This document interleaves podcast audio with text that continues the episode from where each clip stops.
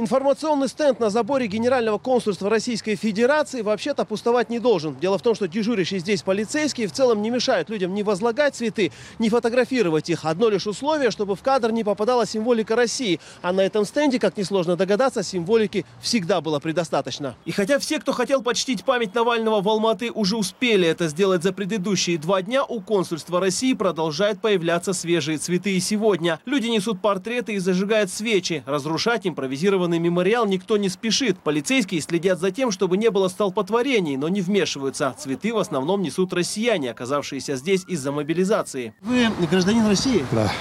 Вы пришли сюда для чего? Для того, чтобы почтить память э, убитого человека. Почему вы считаете это важным?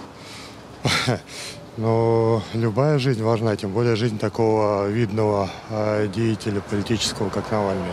В Ташкенте люди шли с цветами к мемориалу памяти жертв политических репрессий. Там дежурили сотрудники полиции и Национальной гвардии. Силовики изначально не мешали проведению акции, но попросили собравшихся не ставить свечи и не стоять возле мемориала. Позже правоохранители объявили, что парк закрыт, и всех собравшихся попросили разойтись. Территорию мемориала оградили специальной лентой, а представители коммунальных служб собрали и унесли цветы. Стихийные мемориалы появлялись также у посольства России, около офиса Россотрудничества и у памятника Тарасу Шевченко.